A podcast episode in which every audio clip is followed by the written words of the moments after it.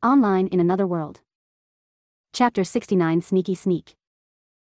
As the man took his leave from the area with the girl slung over his shoulder, he quietly tiptoed away from his spot in the bushes, beginning to follow behind the man from a safe distance. This is such a risky plan. I really didn't give this much thought, did I?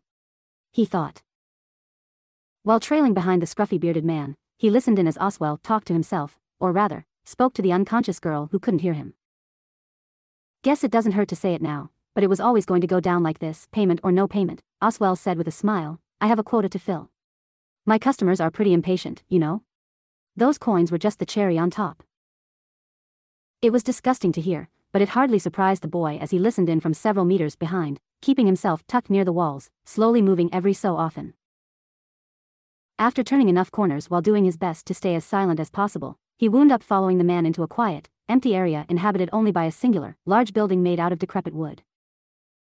It was near one of the gates leading out of the city, around the outskirts of Elza itself with a few carriages parked and a couple men standing outside on watch. There's more people? I kind of expected it, but I was hoping there wouldn't be, he thought. Yo, boss. Greeting Oswell was a tubby, but burly man with a bald head and a blonde mustache, bearing tattooed arms and a sword at his hip. We coulda snatched this one up for ya, you know?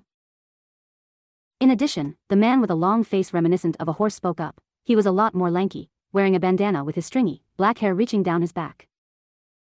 Oswell walked past them, patting the unconscious girl on the back as he smiled. It wasn't like it was a difficult job. You can get away with anything in these slums, it's fantastic. The people here have no reason to go yelling to the guards, and if they do, a little bit of coin will always change those guards' minds. Ha!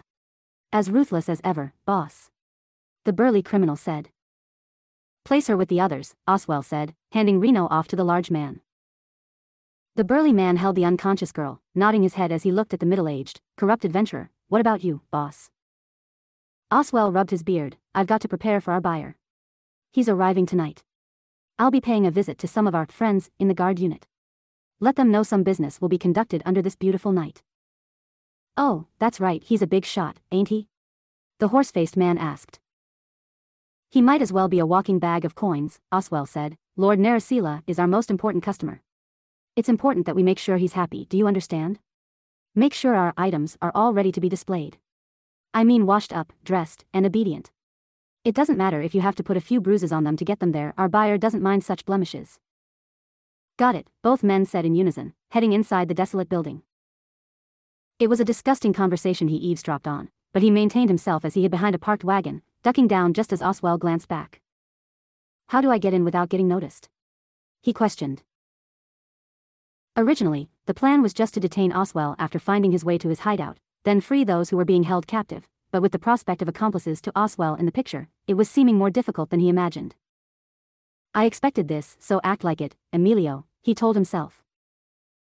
After peeking by the wagon, which was filled with what smelled like foul manure, he watched as Oswell disappeared around the corner from the hideout. Making sure there was nobody that could see him, he quietly paced over to the side of the building, sticking close to it as he began scouting it out. Come on, there's got to be a different way in, right? He thought. While trying to find a secretive way in, he stumbled upon a hole that was formed in the exterior of the structure. It was quite a large hideout, the building was massive, but what surprised him was what he saw when peeking through the small hole in the wall. There wasn't anything out of the ordinary inside of the building itself, in fact, it was mostly empty, aside from something that caught his eye. The burly man tasked with taking Reno away kicked a dingy rug that was on the floor, revealing a hatch. Open that for me, will ya? The burly criminal grumbled. The horse-faced man with the bandana huffed and scratched his chin, fine, fine. Getting up from his seat, the bandana-wearing criminal had a set of jingling keys attached to his belt, which he used to unlock the suspicious hatch. It was a heavy, sturdy door which was pulled up with some struggle by the man, revealing a stairwell that the large man began to descend with Reno in his arms. Lock it behind me, the large man said.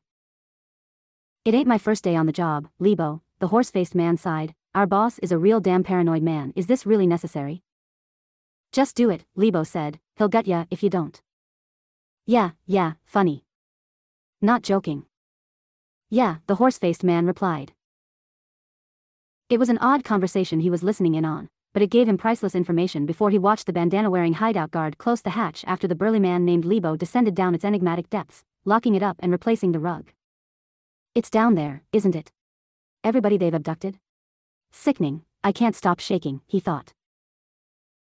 Though the situation felt dreadful, there was a clear advantage open to him, a window of opportunity that he had to seize, and one that was only open for a small amount of time. He's alone now. He's got the keys, I can do this. Oswell is away for now, if I can avoid fighting him and get everybody out, I could call for the guards, no, you know that won't work, idiot. He's got them on payroll. Maybe Vandred, no, too far. I don't even know my way back. He might not even be willing to help, he thought.